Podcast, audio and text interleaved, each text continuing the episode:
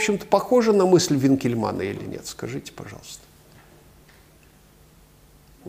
Да, ведь и Винкельман говорил, что нам нужно подражать греческим мастерам, но только для чего? Почему? Чтобы научиться у них подражанию природе.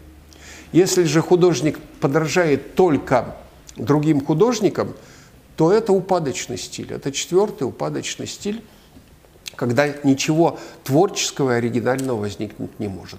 Так что, хотя Дидро и реалист, противник классицизма, но в основе у него мысль та же, похожая, по крайней мере, на мысль Винкельмана. Но Гёте поклонник Винкельмана, безусловный поклонник Винкельмана, а с Дидро он спорит. Почему же Гёте спорит с Дидро и что ему не нравится? Гёте тоже считает, что подлинной творческой силой обладает природа. Человек является, да, подражателем в известной мере природы, это так. Но Гёте к этому добавляет. Он говорит, что человек все-таки создает второй мир, совершенный по-человечески. То, чего природа без человека создать не в состоянии. Искусство – это мир, совершенный по-человечески. Хотя в искусстве мы видим изображение того, что есть в природе, и подражание в природе. И в то же время это не просто подражание в природе. Вот это и известные слова Гёте о том, что если бы художник просто повторил Мопса, то мы были бы, имели бы двух Мопсов вместо одного. Даже если бы он великолепно подражал природе и достиг бы полного подражания абсолютного, ну зачем нам еще один Мопс? Нового качества не возникло. Искусство – это какое-то новое качество. Природа не создает картин. В природе есть отражение в зеркале или на воде, допустим, облаков, но что они добавляют к природе? Эти отражения не создают вторую природу. А вот искусство – это вторая природа. И вообще вся цивилизация – вторая природа. Она совершенно по-человечески. И в природе этого совершенства нет. Гёте приводит очень простой пример, чтобы показать это. Вот он говорит, что э, принято в период Возрождения изображать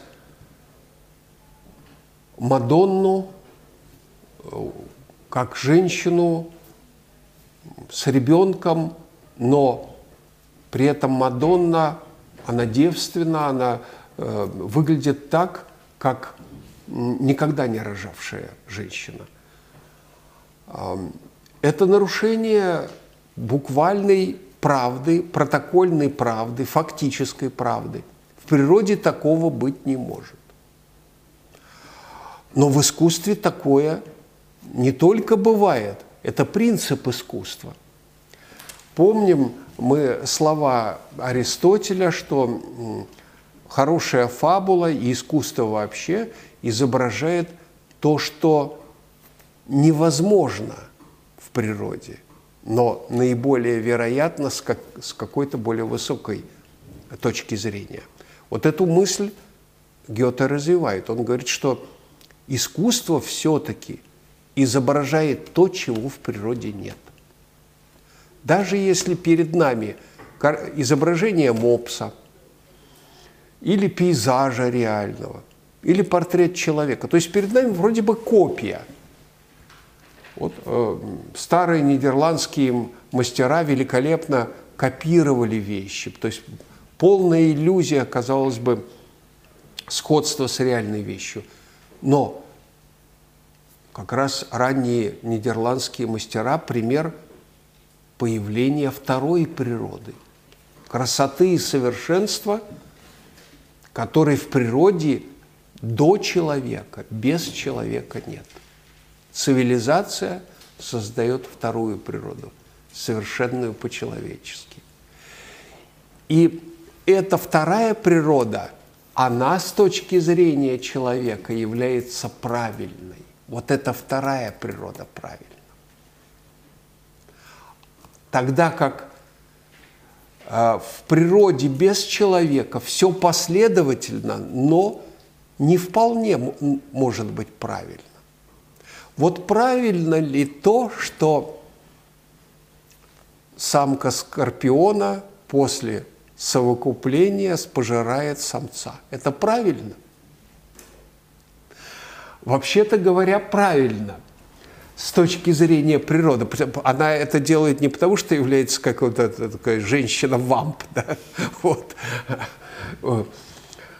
А потому она это делает, чтобы выжить. Выжить. Недостаток питания, ей нужно питание. Тут самец, можно сказать, отдает себя в жертву ради, приносит себя в жертву ради э, того, чтобы было потомство. Э, ну, это то же самое, как вот рыбы, вы знаете, э, во время э, э, там, нереста кидаются на скалы, на камни и погибают сами. Но в результате там и, и икра извлекается, и появляется потомство. Это действие иррациональное. Вообще-то, правильно ли, чтобы мать умирала во время рождения ребенка? Неправильно. Так ведь? С нашей человеческой точки зрения неправильно, но с точки зрения рыбы и скорпиона это правильно. Скорпионов. Но чья же правда выше? Вот в чем вопрос. Гёте говорит, что выше человеческая правда. Собственно, правдой мы называем человеческую правду. А в природе там неправда, там правильное, там последовательное. Да? Там есть последовательное развитие событий, детерминизм. Но правда, высокая правда, она в человеческом мире. Искусство изображает вот эту высокую правду.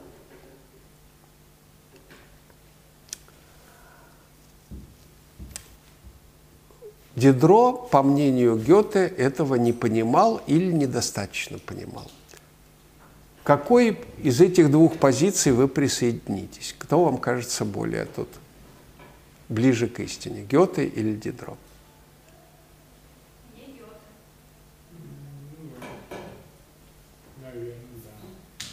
В общем, Гёте присоединяйтесь. А Дидро что говорил? А Дидро, плюс к тому, о, о чем я вам сказал, он в своих салонах говорил, что, он писал о том, что искусство выше природы. В каком-то отношении оно выше. Он тоже писал о том, что искусство изображает ту красоту, которой нет в природе, может изображать что-то более красивое. То есть та мысль, которая есть у Гёте, у Дидро тоже есть. Он этого допускает. Но почему он при этом настаивает на своей первой мысли, вот той, которая в его сочинении о рисунке, в разделе о рисунке?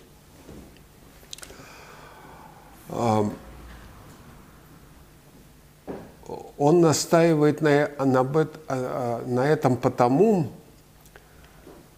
что в конечном счете не природа учится у человека, а человек учится у природы. Даже тогда, когда человек создает свой более совершенный, более правильный мир, дополняет как бы природу до... дает свою более высокую красоту, создает, все-таки природа включает в себя и человека, и его представление и о красоте. Это все тоже входит в природу. Человек только дополнение к природе. Он и выше ее, но и ниже ее. Мир в целом бесконечен. а человеческий мир все-таки конечен. И поэтому, если говорить о творчестве человека, то, Гёте, то Дидро настаивает на том, что самая удачная метафора для творчества человека – это зеркало. Зеркало по отношению к природе. И самое правильное представление о творчестве человека мы будем иметь только тогда, когда мы скажем, что это подражание. А вот Гёте уже противник в какой-то мере э, вот этой метафоры зеркала. Для него искусство все-таки уже, наверное, не зеркало, а плод творчества, больше творческого начала. Хотя э, эта мысль еще у Гёте не развита, но она стала очень популярна в двадцатом веке, и уже в двадцатом веке отказались от представления об искусстве как о зеркале. И в результате мы видим сегодня произведения, которые вообще ничего, ничего не напоминают, никаким подражанием природе не являются. По мысли Зидельмайера, как вы помним, это привело к смерти искусства, к устранению искусства. Вот развитие мысли Гёте, если мы будем развивать только мысль Гёте, что искусство выше природы, мы закончим тогда тем, что сейчас имеем. Если же мы увидим, что, как признает Дидро, искусство в какой-то в каком-то отношении выше природы, да, Дидро признает, в человеческом мире есть представление о правде, которого нет в природе, есть э, какая-то э, духовность, красота, которой нет в природе. Но природа в целом все-таки бесконечна и творит природа. Природа сотворила человека, а не человек природу. И это соотношение остается и в творчестве.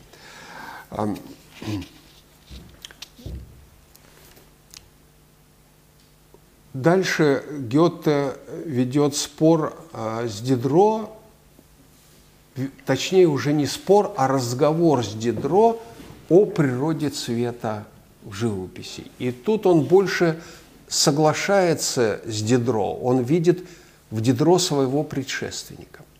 Предшественника в чем? Сам Гёте считал, что самое великое произведение, которое ему удалось создать, это учение о цвете.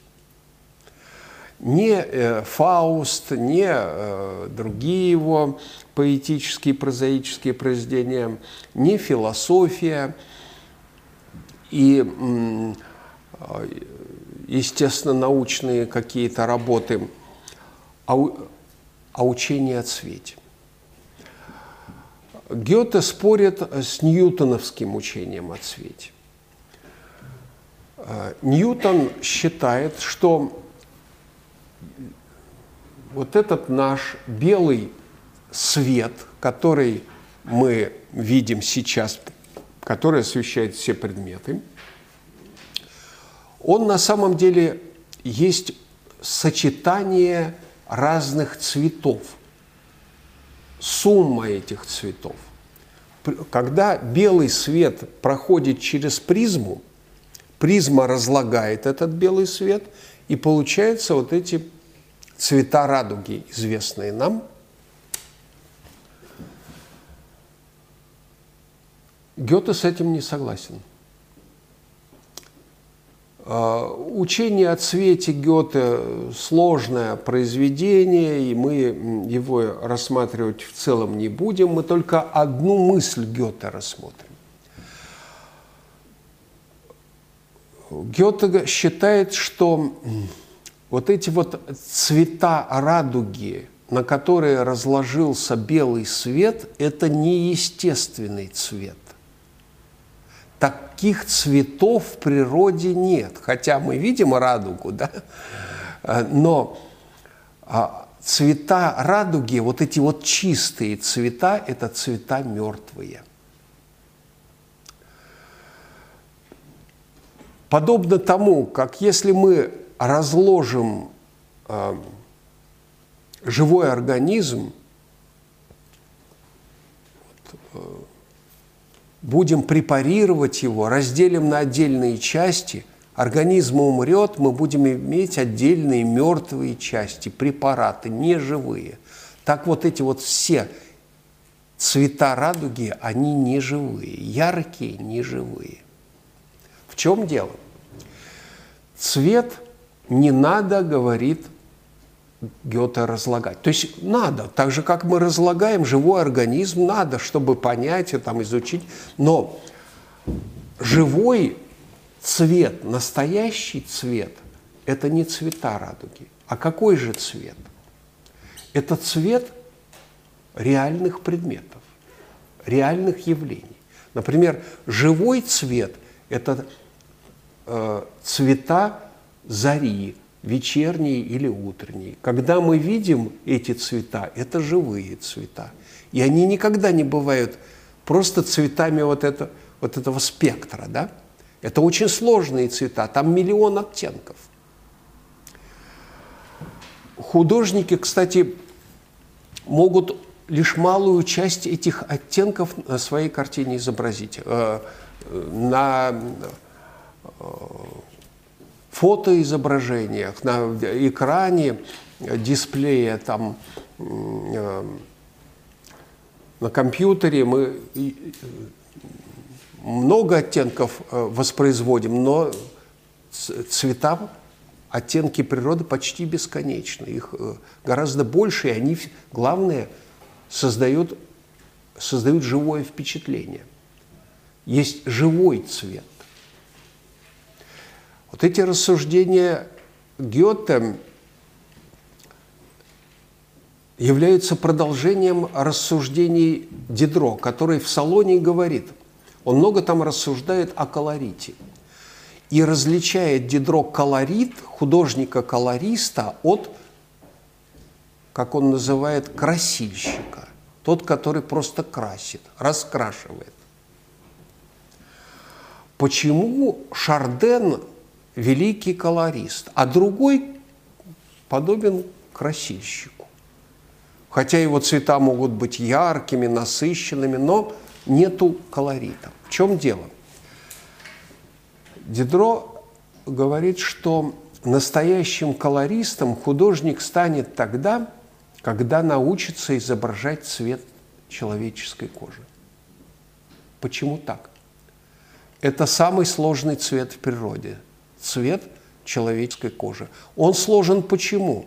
Не потому, что в нем больше оттенков, чем, например, у зари вечерней. Наверное, у, у зари вечерней больше э, цвет разных оттенков, чем э, цвет кожи э, человека.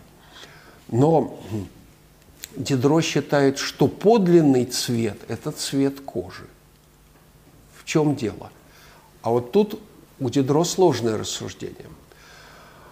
Чтобы правдиво изобразить цвет кожи, мы должны изобразить душевное состояние человека.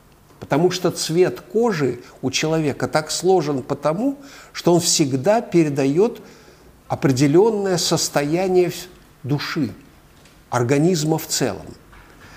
И Дидро тут пускается в свои рассуждения, он пишет всегда замечательно. Он говорит, вот представьте себе цвет кожи девушки, охваченный любовной страстью, это же совсем, это, это такой цвет, и совсем другой цвет будет, например, у, у скряги, который э, обнаружил, что у него пропал грош, он тоже возмущен, он в ярости, у него изменился цвет кожи, но, но это будет совсем другой цвет. И художник чувствует разницу тут цвета. Это не просто цвет.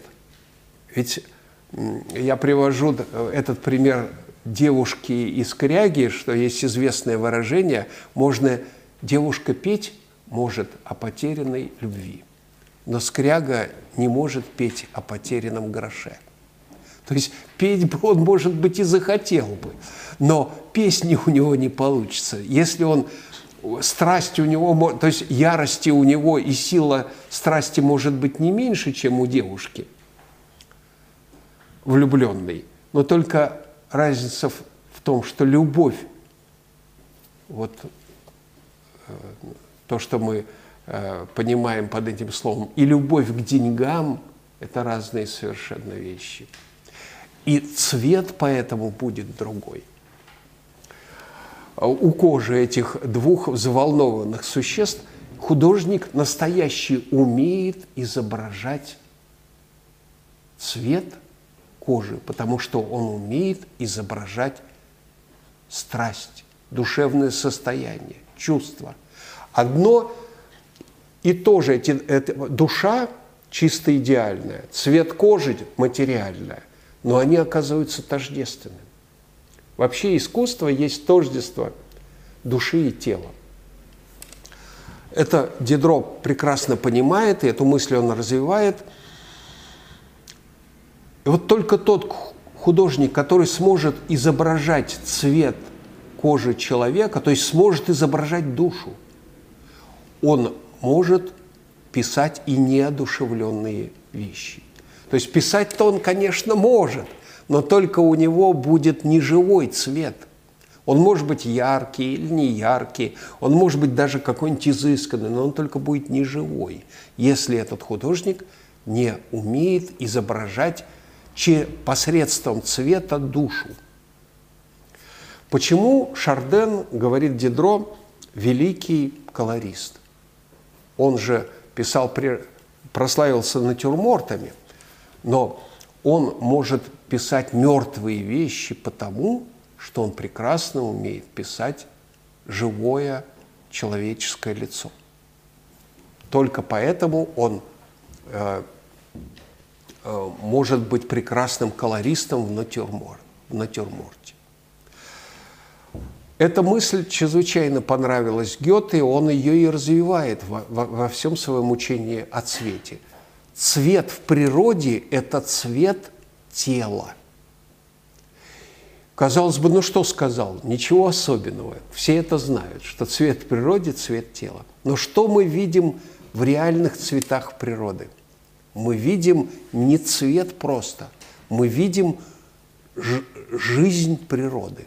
Либо жизнь органических существ, то есть животных, человека, либо жизнь неживых вещей. Вот ту красоту мира, о которой говорит Леонардо, называя эту красоту качеством бытия, то есть жизнью, жизнью природы. Что изображает художник посредством колорита? Он изображает жизнь природы, качество, душу мира он изображает.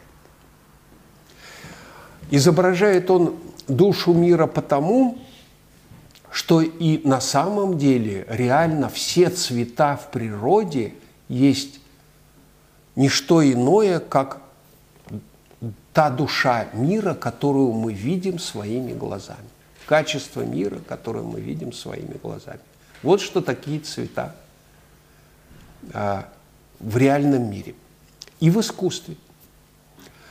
Если же мы будем изображать не жизнь природы, а просто цвета различные, даже соединяя их самым изысканным образом, как это делает Кандинский. У Кандинского очень изысканное сочетание цветов бывает. Но это только сочетание цветов. Это не жизнь самой материи. Это не качество мира. Сам Малевич отрезал себе дорогу к такому изображению. Малевич говорит, я изображаю свою душу с помощью вот этих знаков, цветов, этих ощущений. Для Дидро это путь в никуда. И для Гёте тоже путь в никуда, к уничтожению искусства. Потому что если мы э, в цвете будем видеть только цвет, этот цвет будет мертвым, как мертвые части организма, которые мы разрезали на части.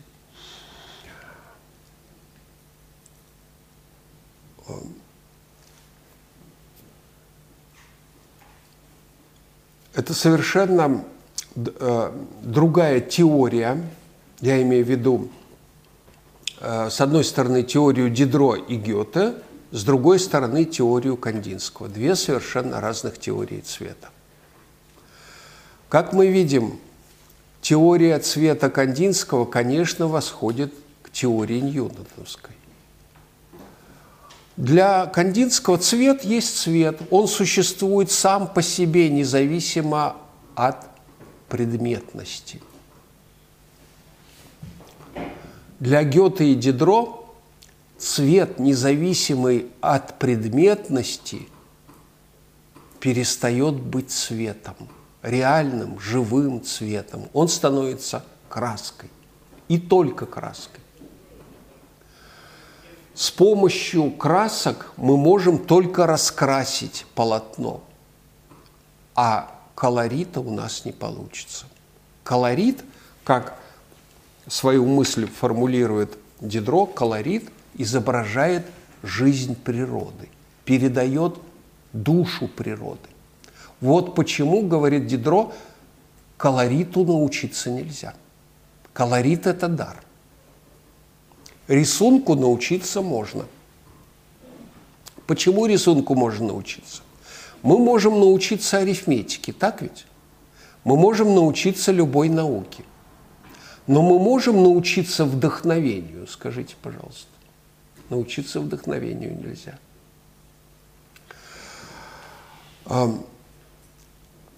Потому что вдохновение – это проявление нашей жизни, нашей естественно, нашего живого организма. Рисунку научиться можно потому, что рисунок ближе к понятию.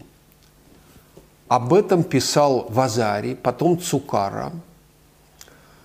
Вазари говорил, что для рисунка мы должны иметь прежде всего образ предмета в нашей душе.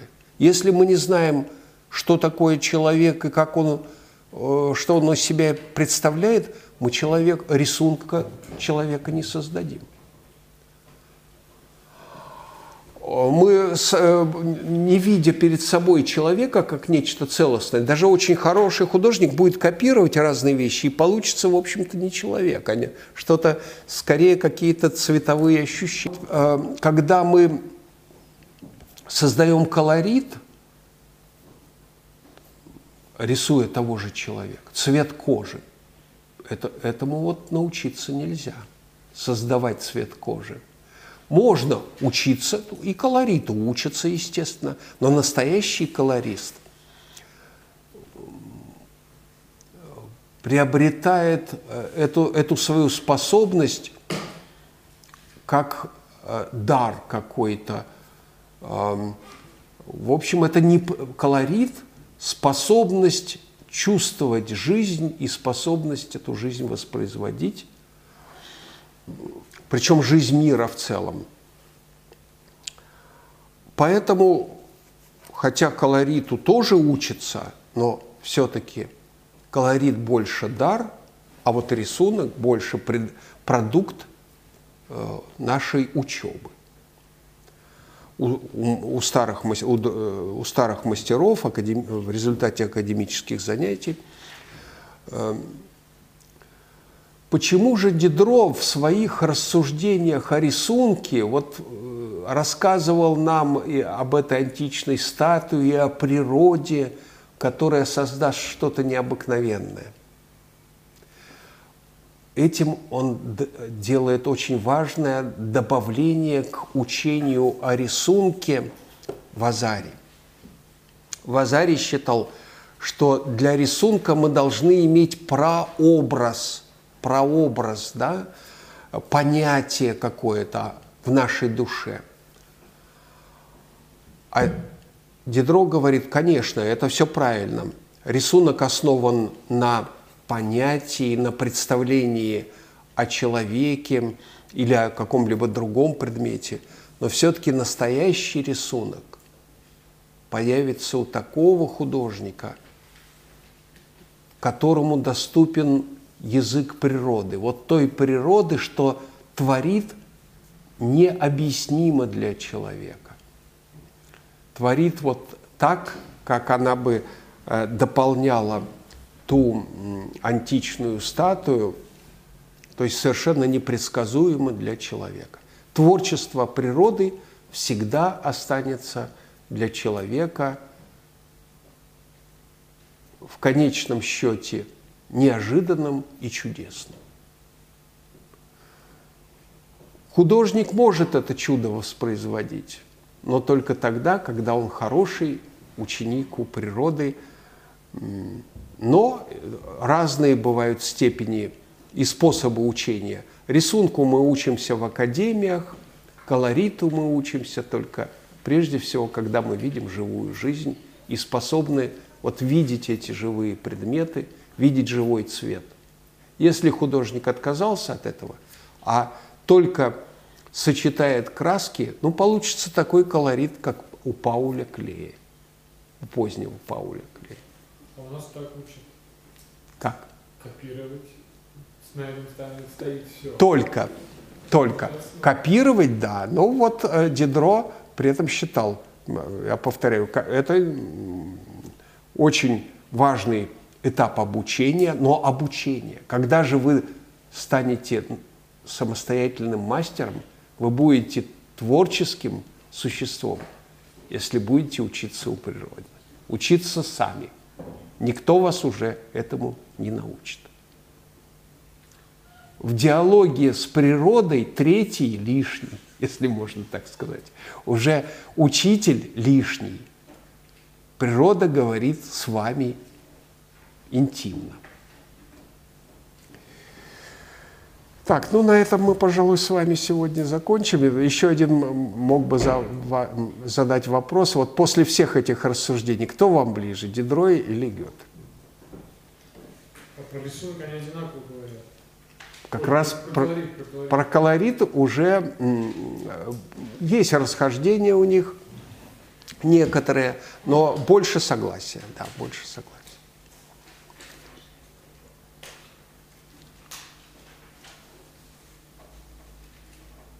Надо читать. Да, правильно, надо читать. Почитайте. Я прочитала, мне все равно Гёте, хотя... Все равно Гёте. Вы э, и Дидро почитали, и Гёте почитали, да? Ну, что ж. А я не вижу противо... ну, противоречия между рисунком и живописью. Выразительная линия может передать характер существа человека, предмета. Да, но вот так выразительная линия, она уже тут отходит от понятия, которому можно научиться в академиях. Они оба все равно колорит ставят выше рисунка. Ну, сказать, что выше рисунка ставят, не, не знаю. Они считают, это, это два полюса, необходимые два полюса. То есть, э, колорит – полюс жизни. А рисунок, полюс все-таки понятия, научения или общего представления, скажем так. По крайней мере, по силе воздействия все равно цвет сильнее для Гёте особо. Ну да, по силе воздействия, наверное, да. да. Но к хорошему колориту тоже мы идем с помощью рисунка. Это понимал и Дидро, и Гёте тоже.